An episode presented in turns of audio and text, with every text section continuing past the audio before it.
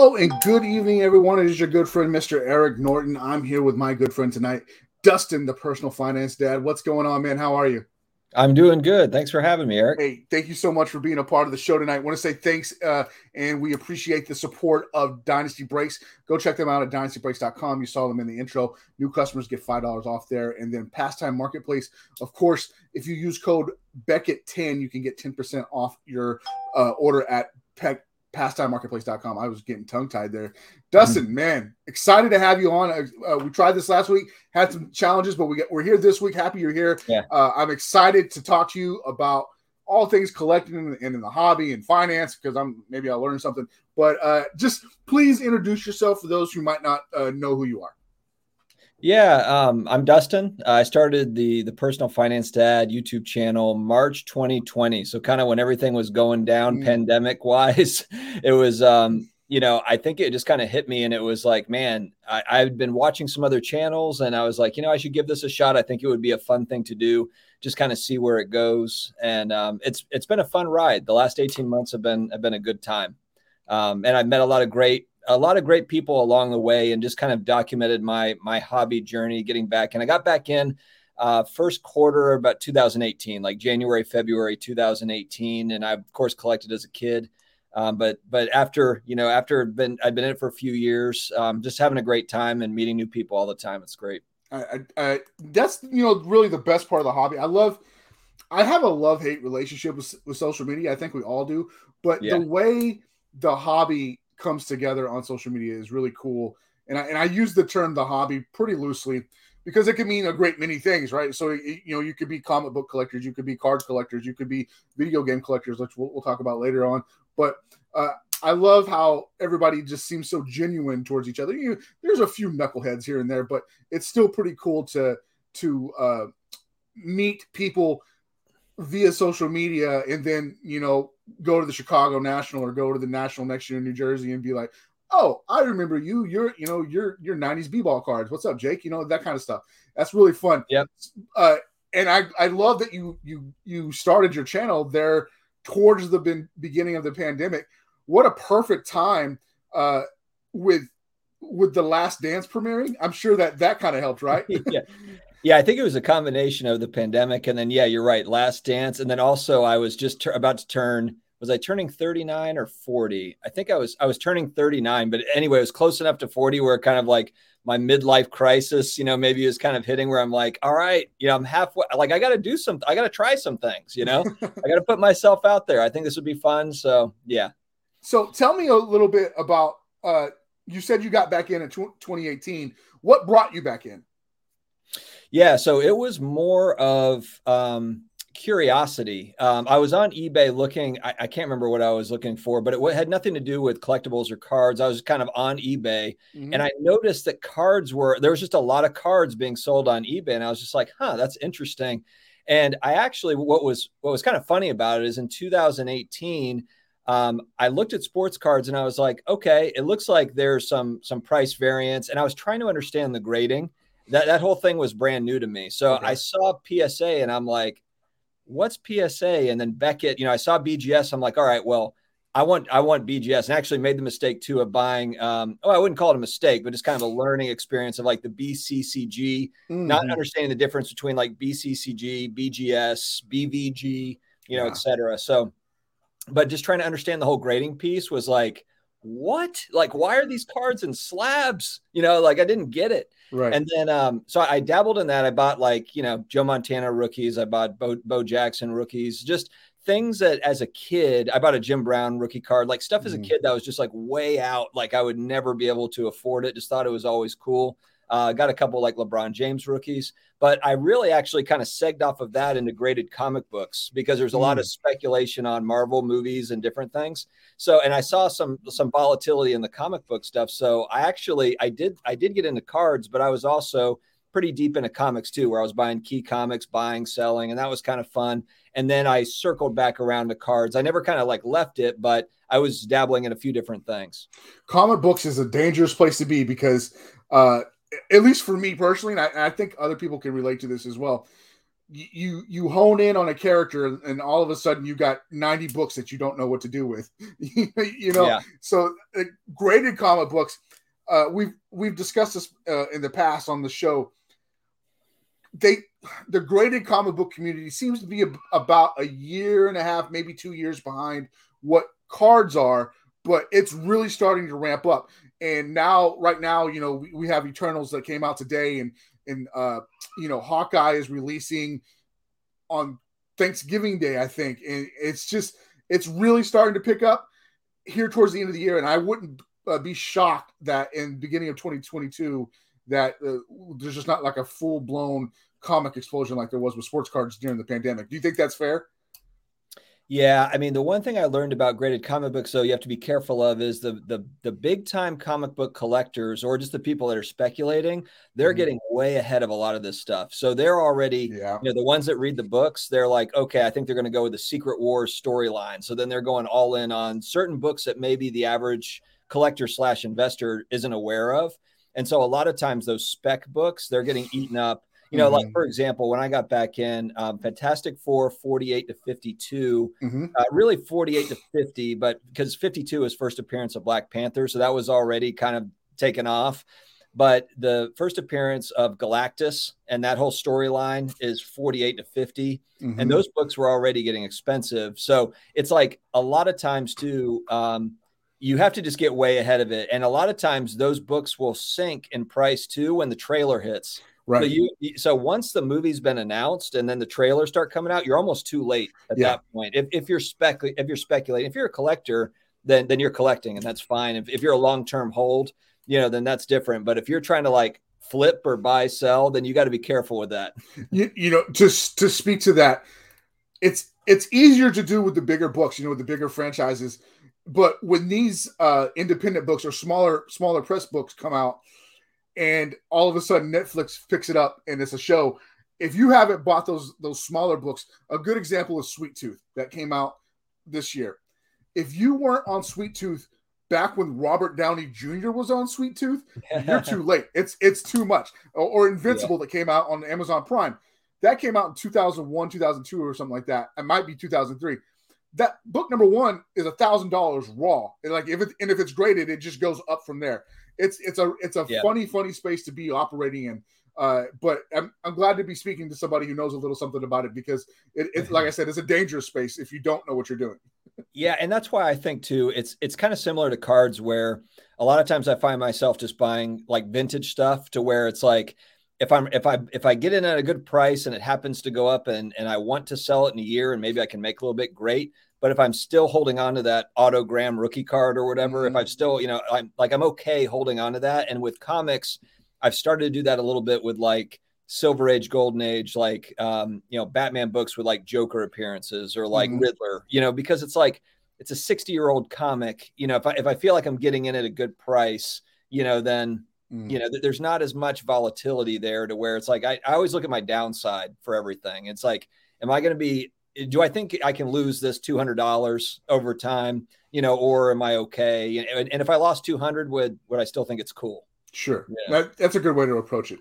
Uh, since we're talking about comic books and, and not uh, sports things right now, I want to ask about video games too because I know that you started a whole different or a whole separate uh, video game channel, uh, YouTube channel. And yeah. before we came on air, you were showing me some great uh, graded copies of some games, yeah. and this is total nostalgia for for. I, am to guess you're around 41 years old. Is that is that about right? I'm 40. Yeah, I'm 40, 40, I'm 40 and a half. You're so, 40. Yeah. Okay, I'm I'm 42. So this is like right up my alley. And I was yeah. there's a a huge video game auction coming up on Heritage if it hasn't already started. Where did where did this start? Because I feel like this is something that uh, I could get in a lot of trouble with as well. Oh, but yes, yeah, they, they, they can be very expensive. Yeah, you're right. Um, and even with with um, with the video game, so you're, you're you're talking about either sealed games or complete in box. Those are kind of the two. And there's there's tons of variants variants in between those. But complete in box is a game that was opened.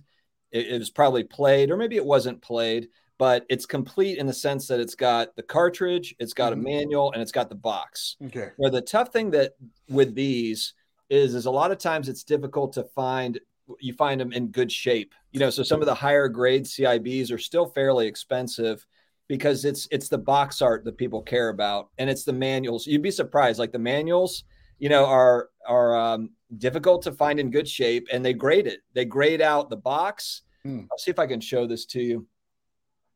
I don't know if you can see this.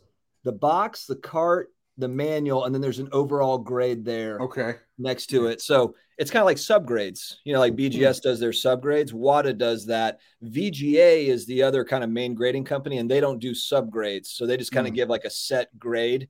Um, I, I, think there's a preference to WATA, but VGA is reputable as well. There's not necessarily a, you know, one's better than the other type thing, but um, WATA gives more information on the label, you know, so there's, it, it'll say, you know, first game in the Legend of Zelda series, first appearance of Link, Princess Zelda, and Ganon. You know, so it's giving some more details there um, for someone that's buying. You know, especially like Legend of Zelda, you might know, but if it's like Little Samson, or if it's a game that maybe you're not exactly sure, is that the first one? Is it the second one? Mm-hmm. The other thing that's interesting is there's that people care about are the different print runs. So it's like you have this Legend of Zelda was it was it uh, like a first print was it a second print was it like the fifth edition and and there's a a way that they have you know that they look at all that stuff and grade it mm-hmm. out so you'll see that where it's like it's almost similar to like um original books like i don't know if you've okay. ever yeah, yeah, yeah. if you've ever looked into that but like first edition books or second edition or whatever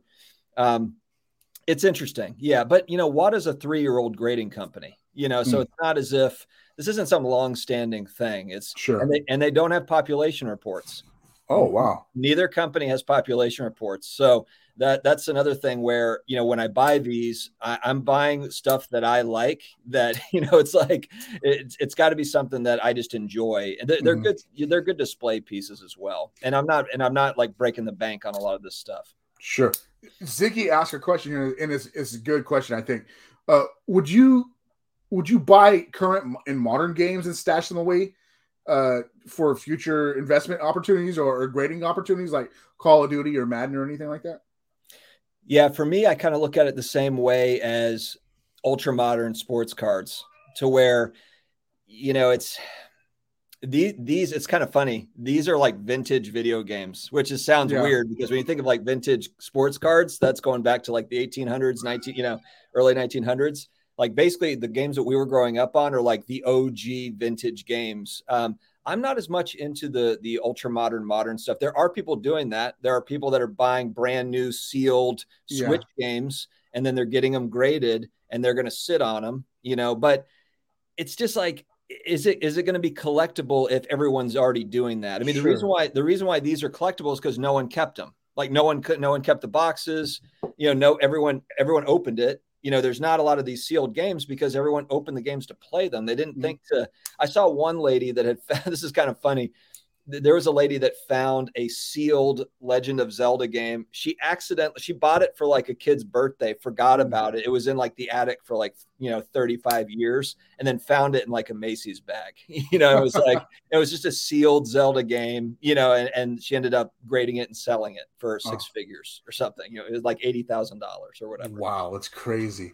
Ziggy yeah. wants to know if Beckett grades video games. No, Ziggy, we do not uh, grade video games. That's pretty cool though. My son is yelling at me. Lucas, come here, please please. Um, so, uh, I that I'm going to piggyback off of Ziggy's question there. Um, with like, I have an unopened copy of Madden 2021 in, in, in the living room. Like, do the rookies on said game count for anything, or is that just an afterthought? Are you talking about first appearance of a game, like yeah. the first game in a series? We'll, we'll say like say my Madden 21 in there has the, the entire rookie class from last year. So does that rookie oh, class okay. make it better or or does it matter? That's a good question. I mean, I guess that's something that that we would, you know, it's something down the road that maybe will become important. Mm-hmm. That that's that's an interesting thought. I mean, I know that like the first Madden game in the series or kind of those early Madden games are very popular. Mm-hmm. Um, but I don't know if it's, you know, if you had like 2017 Madden with like Mahomes as a rookie, you yeah. know, I don't, I don't know. I haven't seen that. I haven't seen where that game gets a premium over other games, but that's an interesting point. You know, if that crosses over over, I mean, who knows? Like over time, yeah. maybe that could be a thing. That's that's an interesting uh, thing to think about. Maybe uh, Ziggy also makes a good point here. I think the future will have zero games because of downloadable games, and so I guess that makes yeah. these all, all of these collectible at some point then because of uh you know downloads are definitely the way that the, the things are going uh, in the future. So I want to know about uh, the finance part of your name. Where does that come in at? Yeah, I mean, with my channel, well, first off, um, when I was trying to come up with a name, I was trying to make it very general to where I could talk about a lot of different different topics on the channel and because the plan was to have it over a long period of time so okay. if i'm an 80 year old man you know maybe i'm talking about something that's related to personal finance mm-hmm. now as i got to understanding youtube a little bit better does it make sense for me to talk about 20 different subjects on the same channel? Probably not. I don't think it, it doesn't help as far as the algorithm and everything goes. But i do try to talk about you know the finance side of sports cards. So i do talk a lot about the business side of it. I talk a lot about um, you know in, investing is kind of a you know it's thrown around. I don't necessarily you know talk investing. I'm i'm i would say i'm a hybrid between collector and investor mm-hmm. um, i'm a collector. I'm going to hold a lot of stuff long term but i also care about the value of the stuff you know so i don't have unlimited funds to where and i've got a family. My my wife uh, if i told my wife like hey you know I know I spent, you know, tens of thousands of dollars on on cards and they're not worth anything she'd be like but why you know why wouldn't you kind of think about that? Why, why wouldn't you do it a little bit differently? So i'm buying stuff that i think is awesome but that mm. i also believe can appreciate over time i don't need it to be 10xing or to the moon or whatever i would just like to see you know kind of those incremental gains over time you know that's and i think that would be awesome i think that's really uh how we should all be approaching it. I don't know that we all are though. It's definitely a, a kind of a dog eat dog world out there uh, in the hobby right now. Everybody's trying to get the best of what they can right now. Do you? Um, so I got to ask though. The hobby's kind of cooled off a little bit, right? Since since the pandemic, and you know things are uh, things are kind of coming back down to earth. Uh, I'm not asking you to go all Vegas Dave and tell tell everybody that it's imploding and we're all going to be broken in three years. But uh, you know, what what are your personal views on uh, what's happening right now? Well, I think it was probably a much needed kind of correction, if that's what, you know, it's kind of the crash correction, however you want to look at it. I do think that you've had years of kind of people that have been in the business of buying raw to grade and making a lot of money, you know, on that secondary market. And now what you're kind of seeing is from, from my vantage point, you're seeing companies that are seeing that secondary market and they're mm-hmm. saying, wait a second, there's a lot of people making a lot of money on that secondary market. How can we get a piece of that pie? You know, mm-hmm. and so you have a lot of new business that's coming in and and taking little bits of it and you know, and that's and so yeah, I think that you know the the easy flipping money that maybe you probably saw over the last few years is is slowing down. I don't know. The thing that's kind of like one big wild card is you know PSA has been closed, uh, BGS has been slow, like everyone's been slowed down. So mm-hmm. I'm, I'm really interested to see kind of what happens when the grading companies are able to get caught up because does it then kind of start that trend again where people are able to go ahead and buy raw, grade, sell, and maybe they're not selling for triple, quadruple, five times, whatever. But even if they're getting a decent return, it's still a viable business, you know, for a mm-hmm. lot of mm-hmm. people. And so that's kind of the thing. I, I'm in wait and see mode on that part. Um, you know, but you know, I think the days of eight dollar grading or twelve dollar bulk subs or whatever, you know, I mean, I, and I don't even know if it should be that inexpensive to grade cards. I almost feel like it should be more money than that, you know, to grade a card. Right. We I had this conversation last week uh, with some with Alt was in the building, uh, and we were just discussing grading in general. Uh, you know, the the backup when you know when things when things going to open up. I don't know those answers, but I know that not everybody needs to grade base Michael Jordan cards. I you know, or your your base rookie from 2017 cards. It, it, it doesn't need to happen, and that on a whole is what caused uh, the backlog. I that's what I personally think. And you're right. Uh, ten dollars subs, twelve dollars subs, eight dollar bulk subs. I don't think you'll ever see those again. I think those are gone, and I think that uh, it should cost. I'm not saying that it should cost thousands of dollars to grade cards, but it should there should be a premium to it to to to try and um, detour people from submitting stuff that just doesn't need to be submitted. Does that does that make sense to you? Yeah, yeah, absolutely. I mean, I think that there's you know it's it's a fine line. It's tough because you don't want to mm-hmm. tell anybody like that, you know, like what you should, you know, you're telling a collector essentially like you shouldn't be able to grade that card, and they're like, but I just want to keep it protected or whatever. Mm-hmm. So I understand that I understand the, the dilemma, but at the same time, yeah, I mean, we're we're, we're going to see we're we're already seeing an avalanche of slabs coming into the market, and mm-hmm. I think that it will force people to be more careful with their money. I think, and really kind of decide, you know, do I want to go with more scarce stuff right out of the gate as opposed to you know base cards. Um, there, there's always a place for base cards, obviously, mm-hmm. but you know I think that it's going to make people really rethink their buys and their sells and all that, which I, I don't think that's a bad thing. I don't, I don't think it's a bad thing at all. Uh, at all. So, um, what's uh, we're, we're, starting to wrap things up here. We got we're down about the last five minutes. We're going to get into the final five in just a moment. What do you think uh, your best piece of advice in uh, is going forward? Uh, what what how are you approaching this? Other than what you've already said about buying stuff that you think is going to be uh, valuable in the future. You know, obviously it's cool stuff, but you, th- you, think it holds value. What about the new guys that's just coming in that maybe wants to spend a thousand dollars out of the gate on a product? Yeah, well, that's tricky because everyone's got different goals, I mm-hmm. think. Mm-hmm. But I, I think for for me, I just try to make sure that it's something that that I really enjoy. Is it at a price point to where if I got stuck with it, you know, am I happy with it? Mm-hmm. You know, so that's the you know, I think that you can get into trouble where there's an expectation like, oh, I'm buying this for the sole purpose of selling this when the season starts or when the season ends or whatever. You know, you're you're really kind of rolling the dice, you know, with with that. Um, not to say there's not arbitrage to be had because there, there is in sports cards, but there isn't a lot of things. Mm-hmm. Um, you know, but for me, I'm buying a lot of nostalgic type stuff that I that I just really enjoy. That it's it's got to have kind of that double head that you know the the two tiers to where it's like I think it's awesome, but I also think that it's got the the chance of of going up in value. Absolutely. Okay. Awesome. Uh Dustin, we're going to start the final five now. So, guys in the comment okay. section, go ahead and please play along. Before we do that, though, I'm going to shuffle these cards. I need you to give everybody your social media, your YouTube cha- your YouTube handle, so they can give you a follow.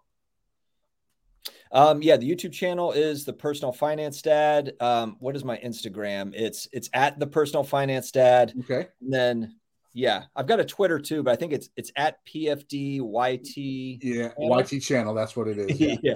Right, that's all right. All right, here we go. Final five. This is from my pod decks. What the heck deck? We're gonna have some fun with these.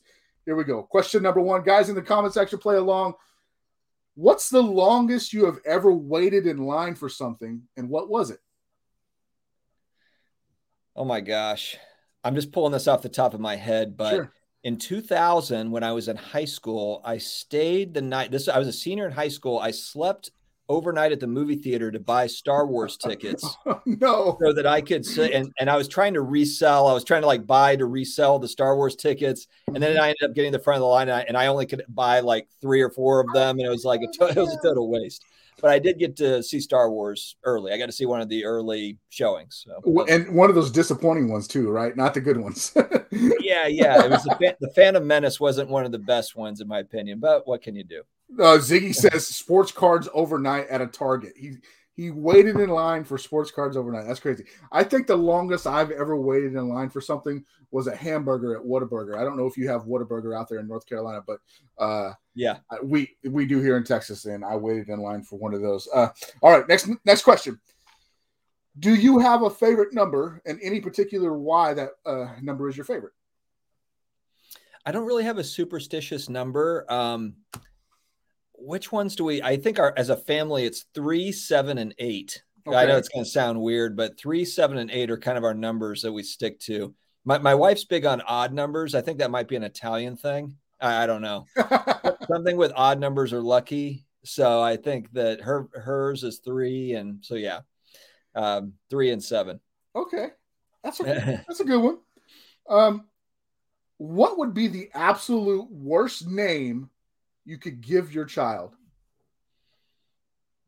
Oh man, worst name I could give my child. Johnny Cash was a boy named Sue, so the worst name I could give my child, it would be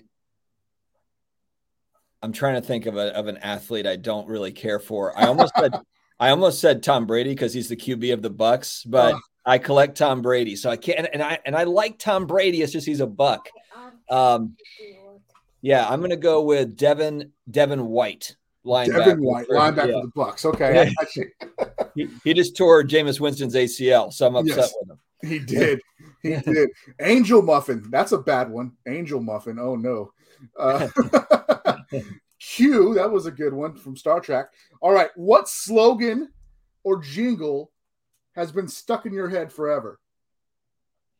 Uh, just like the nostalgic, like Toys R Us. I'm oh, a yeah. Toys R Us kid. Yeah. Dun, dun, dun, dun, dun, dun, dun, dun, dun, Yeah, that is a that's a perfect one. Uh, I think the well, we're again we're the same age, so where's the beef gets kind of you know brought up a lot in, in the household. Oh, yeah. yeah. So uh, if you guys are too young to know what where's the beef is, just know that that lady was angry and hungry. Um, last question of the final five, and I love it when this one comes up randomly. Have you ever licked a battery? I think I have. Come yeah, on. I think I have. I haven't done it recently, but I don't want to say no because I'm pretty sure I have in my lifetime. Yeah. Everybody's licked a battery. When I asked that before in the younger generation, is like, what are you talking about? Look, when you're when you're 40 something, uh, you hadn't you didn't maybe have a lot to do when you were a kid, so you licked a battery. It, it happens from time to time. All right, man. Thank you so much for joining me. I really appreciate it. Uh, go enjoy your evening. If you can hang out backstage with me uh, just for a moment, and everybody else, that's going to be it. I am heading to Toronto for the uh, Toronto Sports Card Expo. I might have one live show next week. Everything else is going to be recorded until I get to the uh, to the floor. So be looking for those. Thank you for your time. Good night. God bless. Have a blessed weekend. Thanks, guys.